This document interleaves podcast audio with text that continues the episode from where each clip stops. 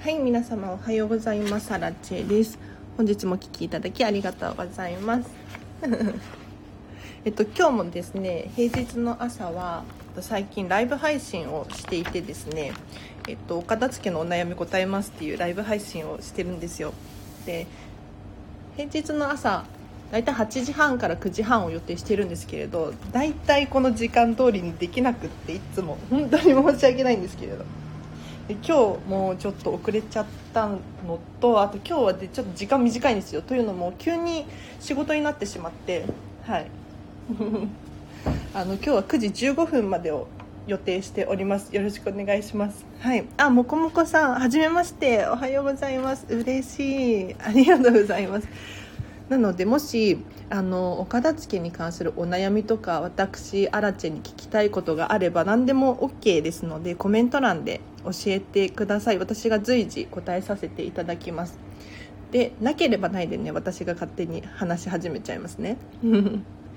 でそうなんですよ。今日もライブ配信していってだいたい平日の朝はライブ配信って決めているんですがどうしてちょっと最近始めたんですけどどうしてやっているのかっていうと最近シェアオフィスを借りたんですよ。でシェアオフィスでライブ配信ができるなと。でそうでもしないとちょっと朝早く起きてなんかシェアオフィスに足をなんかシェアオフィスに行こうっていう気になったりしなくってちょっとね 私の体をこう強引に動かすためにもやらせていただいております。はい。で今日はちょっとイレギュラーで何ていうかなシェアオフィスの鍵を忘れてしまったんですよ。シェアオフィスの鍵 Suica なんですけれど Suica を忘れるっていう。で片付けコンサルタントなのにちょっと最近片付けがうまくいっていなくってあそららさんこんにちは。ありがとうございます。でね片付けがうまくいってなくってなんでかっていうと引っ越しをしたんですよ。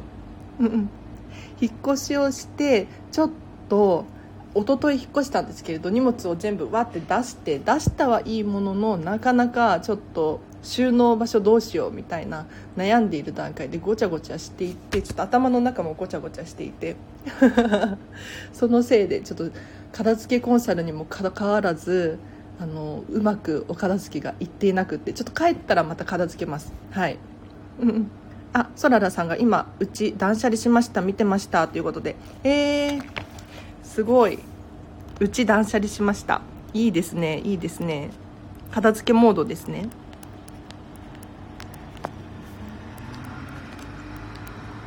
ありがとうございますコメント。嬉しい。あもこちゃんとそらちゃんはあれなんですね。つながりがあるんですね。そうなのでお片付けに関するお悩みとかがある方いらっしゃいましたらコメント欄で教えてください。私が随時答えさせていただいております。はいで毎週毎週じゃない平日朝はですねお片付けの悩み答えますということでやっていますのでまた明日も遊びに来ていただけるととっても嬉しいです。昨日の番組すごい変化に気分すっきりっていうことですごいそんなにいい番組だったんですね。私も見たかったな。見たかったなとか言って。だから調べたら出てくるかな。ちょっと後で調べてみます。情報ありがとうございます。はい。なんか私も最近お片付けの本とかお掃除に関する本とか読みまくってるんですけれどこういうのを読むとスイッチが入ってやる気になりますよね。でテレビとかもそうだと思います。あとは最近なんかスタンド FM とかもそうだし Voicy とかボイスメディアでお片付けの話を聞いたりとかするとまたこれいい情報を聞いたなと思ってやる気スイッチが入ったりするんですよ。あそしてやった気になっていますわらということで。あのねそれ大事なんですよそららさん。あのお片付けってなかなか始められなかったりするじゃないですか。で結構私のお客様とかでもどうしたらいいのかわからないとかいつ始めたらいいのかわからないとかもうそういうふうにおっしゃる方が結構多いんですけれどまずお片付けの一番最初のステップとしては気持ちマインドこれを高めてほしいなって思います。なんかお片付けっていうのは生死に関わるものじゃないのでどうしてもねあの気持ちがないとできなかったりするんですよ。やっぱり仕事とか、まあ、育児とかこういうのってお金が関わってきたりとか どうしてもやらなければならないもののランキング上位に入ってくると思うのでこれらと比べるとお片付けって本当にねモチベーションとか気持ちマインドこれがないとなかなかできないんですよね。だからこうやってテレビを見たりとか、まあ、私のスタンド FM 聞いていただいたりとか本を読んだりとかいろんな方法があると思うんですけれどまずはお片付けやりたいとか気持ちをポジティブにプラスに持っていくこれが重要かなと思います。はい。私もスタイフでお片付けの配信たくさん聞いていますということでもこもこさんありがとうございます。私の配信も聞いてくださったかしら？ありがとうございます。このチャンネルはですね毎日毎日お片付けに関する情報をですね喋っています。で私は見習いこんまり流片付けコンサルタントなんですよ。で多分6月には正式なこんまり流片付けコンサルタントになれそうなのでこのチャンネルもですねえっともう半年以上続けてきたんですがバージョン2でこんまりメソッドについても語れるようになるんじゃなかろうかと思いますのでぜひ気になる方いらっしゃいましたら フォローしていただいてまた聞いてくださると嬉しいなと思います。はい。でそうなんです6月から正式なコンサルタントになれそうかなっていう感じでなんかちょっと結果待ちなんですよ今。はい。結果待ちでどうなることやらって感じですね。でまあでも少なくとも7月とかにはなれると思います。で今このスタンド FM 私のチャンネルはですね基本的にこんまりメソッドについて喋ることはないんですね。というのも何か間違いがあったら困るからなんですよ。見習い期間中なのにこんまりメソッドはああでこうでそうでみたいなことを喋っちゃうともしかしたらなんかねミスがあった場合にあの私も困るしこんまりメディアジャパンっていう会社があるんですけれどそこも困っちゃうのであんまり喋ってないんですけれど正式な片付けコンサルタントになれればこんまりメソッドでは収納はこうしますよああしますよみたいなのをね話せるかなと思ってちょっと楽しみにしていてください。はい。あ、テープさん、おはようございます。ながら聞きします。ということで、ありがとうございます。嬉しい。すいません。今日は9時15分までを予定しています。というのも、あの、珍しく朝早くから仕事なんですよね。うん。なんか急に変わってほしいって言われちゃって、変わりましたただ私飲食店で普段働いてるんですけれど飲食店大変ですよね本当に今週本当は私仕事が2日しかなかったんですよ。2日しかなかったけれど今日急遽変わったので3日になったっていう感じですね。はい。あお片付けに関するお悩みあれば15分までなら答えることができますので結構答えられると思います。で、まあ、もちろん匿名がいいよっていう方いらっしゃいましたらこの放送終わった後にレターとか送っていただいたりとか、まあ、常にあの質問は募集しておりますので送ってほしいなと思います。昨日ね家にある毛布や膝掛けを1箇所に集めましたよっていうことで、あ、そららさん素晴らしい。素晴らしいとか言って、あの、同じカテゴリーのものは同じ場所に保管するっていうのは、これは、あの、基本です。とっても大事です。が、いい感じですね。なんかやっぱり、皆さん、ちょっとお伺いするんですけれど、例えばボールペンとか、乾電池とか、どうですか？家中にこう散らばってないですか？で これ家中に散らばっちゃっているとですねどんなことが起こるのかっていうとボールペンがお家に何本あるのか把握できなくなるんですよ。皆さんちょっと心当たりないですか？あステージさんおはようございます。ありがとうございます。コメント。嬉しい。今ボールペンの話してました。あのボールペンが収納場所が決まっていなくって家中にこう置いてあると何本置いてあるのかわからないしどこに置いてあるのかわからないしで結局探してなかったりとかするんですよ。しがちなんですね。だから全てのものに関して言うとそうなんですがなるべく同じカテゴリーのものボールペンならボールペンとかなんだろう食品ならキッチンに置くとかこういった感じでできるだけですね同じような似たような匂いがするもの機械類例えばコード系とか充電器系とかこういうものをできれば同じ場所に保管してほしいなって思います。その方がねすごく快適です。はい。あスリさんありがとうございます。おはようございます。コメントはね本当にいただけると私喜びます。ありがとうございます。そららさんが私それが嫌で子供たちの文房具も子供の部屋にあるのが気になって仕方がないということでコメントいただきました。ありがとうございます。そうなんですよね。子供たちの文房具とかもね気になっちゃいますよねついつい。あの物のそうだな収納法お子様とかご家族がいらっしゃる方はですねえーと、人によって分けるっていうのもありかなと思います、えーと、お子様のもの自分のもの共有のものこんな感じで、えーと収納場所を別々に分けると管理がしやすいと思います。はい、なので子供部屋にあるものだったらお子様のものなのでもうお母さんとかお父さんはもう一切関与しないとか。うん。なんか気にしてもね仕方がないなって思うのであの自分のもの以外のものはなるべくお子様の部屋だったりご主人のエリアとかで保管してもらう。でそうじゃなくって共有のものですね。共有のものに関しては共有のエリアっていうのをちゃんと設けるといいと思います。例えば本に関して言うと本の収納とかだと本棚があるじゃないですか。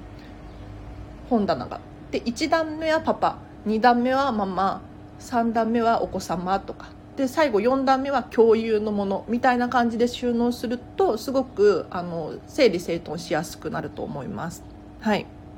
そららさんが消しゴムがないとかって言われると各部屋にある管理しきれないわってなります。そうそう疲れるだけということでありがとうございます。そうなんですよね。やっぱりあのいろんな場所に収納されていたりとか物の場所が定まってないと見つけにくかったりするんですよね。で見つからなくってないから新しく買っちゃうとかそういうことが起こりがち。でやっぱり物質的なものの量が増えるば増えるほど管理がしづらくなって溢れちゃうんですよ。そう消しゴムないとかなりますよね。管理しきれないってなりますよね。わかる。あの私はもともとそんなに片付けられるタイプじゃなくって、まあ、2年前くらいにこんまりメソッドでお片付けを終えたんですけれど、はい、ようやくお片付けってこんなに素晴らしいんだっていうのを理解することができたので皆さんと一緒ですね。一緒に成長している感じです。はい。だから共有のものはもう共有の場所共有の文房具のエリアみたいなのを作ってそこに保管するっていうのをもう決めておくルールを決めておく。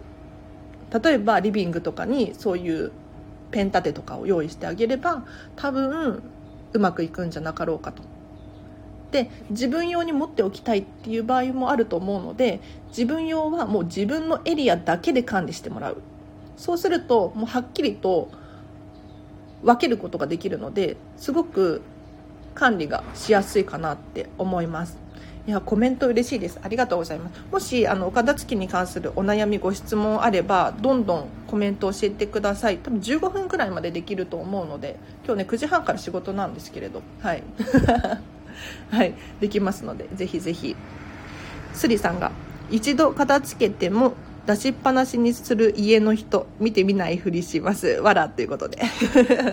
ねえ。もう本当にやっぱりご家族がいらっしゃる小さいお子様がいらっしゃるってなると、まあ、自分だけがねうまくいってればいいってわけじゃないので大変ですよね。本当に。もう見てみないふりしがち。わかります。ね。どうしたらいいんでしょうね。なんかやっぱりでも一番はとにかく自分のお片付けはやる。自分のお片付けをとりあえず終わらせる。でそうすると結構あの人のことどうでもよくなったりするんですよ。あゆはかさんありがとうございます。おはようございます。お片付けのチャンネルでございます。いらっしゃいませ。あの今お片付けのお悩み答えますということでコメント欄の方にねあのこお悩みが来てますのでそれに答えさせていただいております。はい。でやっぱり片付けても出しっぱなしにする。これね私もついついやっちゃいますけどまずはですね自分のお片付けを終わらせるっていうのは大事なんですがあとこれすごくいいなっていうのが最近私ディズニーはまずお掃除を考えたっていう本にはまっていてその中にそのディズニーのお掃除のことが書かれているんですけれどあのディズニーっていつ行ってもピカピカじゃないですか。でこれだけピカピカだと人って汚く使うっていうことができないんですよ。もう綺麗な場所だから綺麗に使いたいんですね。だからたとえお子様がポップコーンを落としちゃったとしてもあのお客さんが拾おうとするんですよ。汚しちゃったまずいっていう風に思うんですね。これって勝手に体が動くんですよ。ただもう街とかに行ってゴミが落ちてるタバコの吸い殻が落ちてるなんていう場所だったとしたらポップコーンが、まあ、ポップコーンは落ちないか。なんかゴミを落としちゃったとしてもまあいっかって済ませちゃいますよね。これと同じでお部屋もそうなんですけれどもすごい綺麗でピカピカだったら汚しちゃったらあまずいって思って綺麗を保とうってっていう心理が働くと思うんですよ。だから私が言えることはですねもう自分のお片付けはとにかく完璧にしておく。うん。で人が汚したら居心地が悪いみたいな環境を作るといいかもしれないです。はい。あそららさんが家族のものはとりあえずボックスへということで。あいいですねいいですね。とりあえずボックス私もおすすめしています。というか私も使っていますね。はい。でとりあえずボックス何かっていうと とりあえず物を入れておく箱です。なんかついついそのダイニングテーブルの上に鍵とかなんだろうチラシとか置きがちじゃないですか。で今はあのできないんだけれど片付けることはできないんだけれど後でちゃんとやるからちょっと待っててって思うものってありますよね。そういうものに関してはあのとりあえずボックスっていう箱を作ってポンポンって入れるんですよ。でちょっと目隠しができる可愛らしい箱にしておくとあのすっきりその時点ではとりあえずすっきり見えるじゃないですか。で後で時間が余裕が生まれたらその箱を開けてしっかり整理整頓していくっていう感じですね。なのであの見た目でもう何て言うのかな。ごちゃごちゃしていると頭がパンクしちゃったりとかなんかチラチラと目についたりとかして居心地が悪くなることがよくあるんですけれどこういった可愛らしい箱とかに入れておくとですねあの見た目がすっきりしてきて心地が良いと思いますのでぜひやってみてほしいなと思います。あ、そらさんが、おお、確かに、不法投棄は不法投棄を膨らませますもんね、っていうことで。よくありますよね、なんかあの、あの、ゴミが置いてあるところにゴミ置きたくなる。うん。こういう心理が働いたりするので、ぜひお家もですね、あの、綺麗にしておけば、綺麗に使う人が続出します。あ、エレクトロニックさんおはようございます。コメントいただきました。嬉しい。ありがとうございます。はい。もこもこさんが、リビングはとりあえず綺麗にしておいて、子供部屋は見て見ぬふりをします。でもそろそろ一回片付けなきゃダメくらい荒れてきています。ということで。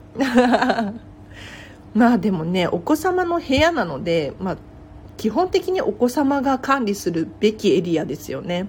なんかあの、ママとかパパが整えたりとかすることはできると思うんですけれどそれではね何ていうのかな根本的な解決になってないというか多分また散らかりますよねで確かにうん気になっちゃうので整えたいんですけれど、まあ、整える分には OK かなって思うんですがやっぱり物質的なものの量を減らすっていうのが解決策になってくると思うのでお子様にですねあのそうだな物の量を減らしてほしいけれど、まあ、宿題しなさいと同じでお片付けしなさいって言ったところで多分やらないと思うのでお片付けがしたくなるように仕向けるっていうのが一番重要なポイントです。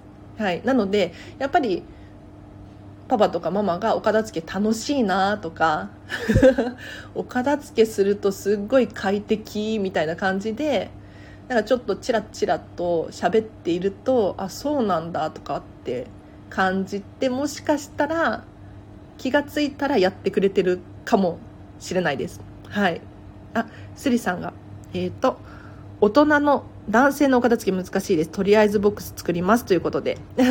いいですね、いいですね。はい。でもとりあえずボックス作ったはいいけれど、ここ荒れがちなので、あの、なるべく、とりあえずボックス、あ、そう、その後、そららさんも言ってますね。とりあえずボックスがカオスになる危険があるので注意ですということで。そう、とりあえずボックスはとりあえずなんですよ。あの後でやることをきちんと前提にしておいて中に入れているのでここが管理できなくなるとあもうこの箱の中ぐちゃぐちゃになってるっていう現象が起こるので とりあえずボックスいいんですが悪いデメリットもありますね、はい、で大人の男性のお片付け難しいっていうことで。そうだな。なんか男性って なんていうのかな結構論理的というか感情というよりかはこう数値で示すとすごくいいかなと思うので私のおすすめとしてはあのメンタリスト DAIGO さんの本とかいいかなって思います。片付けの片付けの心理法則かな？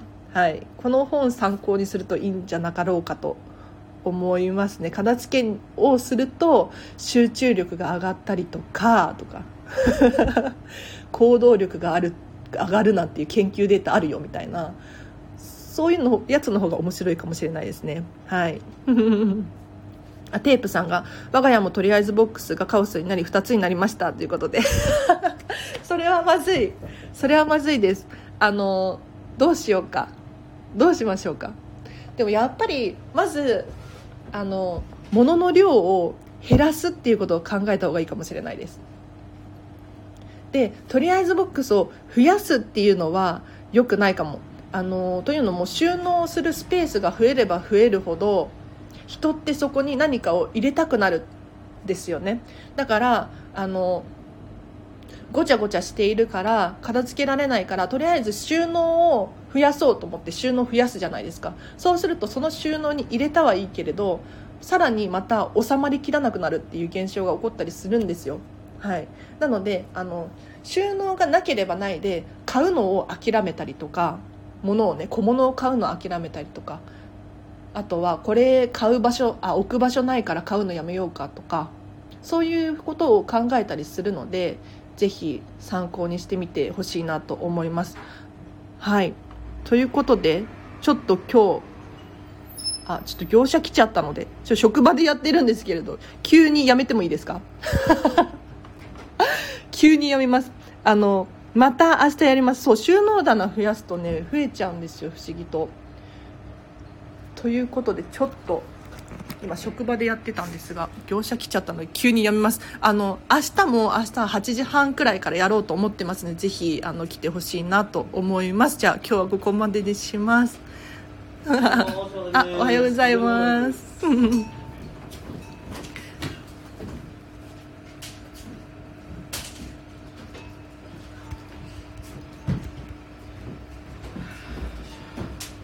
ございます。しばらく